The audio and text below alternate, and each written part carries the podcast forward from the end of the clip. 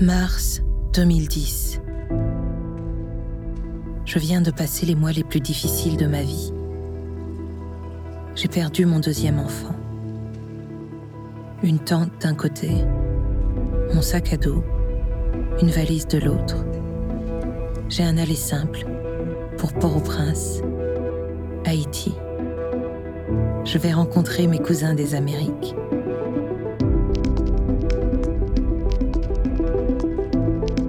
Je suis Sarah Colli. Vous écoutez Bagage, le podcast qui transporte nos émotions. Chaque jeudi, une tranche de vie.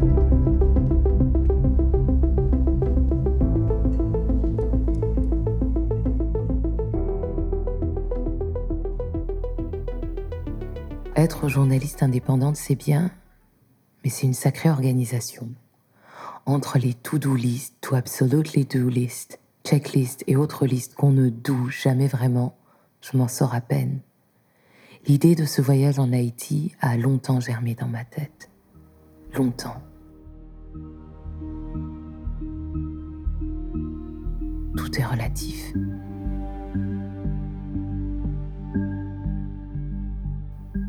En janvier, j'ai eu quelques problèmes de santé.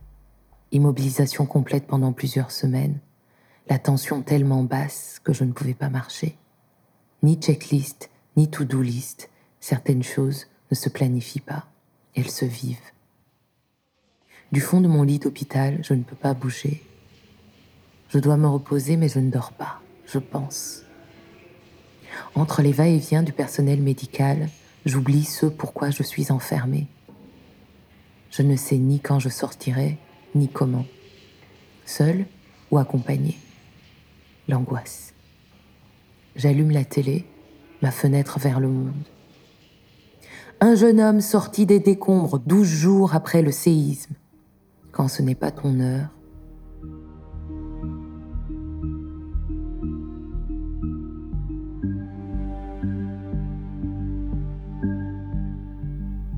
c'est seul que je sortirai de l'hôpital.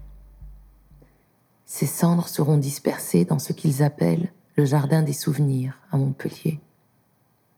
Dans ce genre de situation, les gens ne savent pas quoi dire. C'est la vie. La vie continue, tu sais. Tu es jeune, tu vois. Tout ce que Dieu fait est bon. Quand le moment sera venu, ce n'était pas son heure. Ils ont raison. Je suis jeune. La vie continue. En Haïti aussi la vie continue.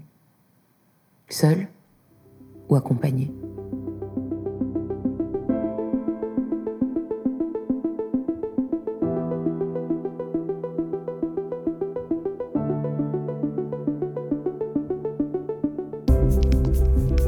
Je suis Sarah Colli.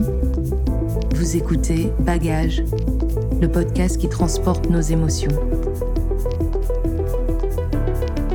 Chaque jeudi, une tranche de vie.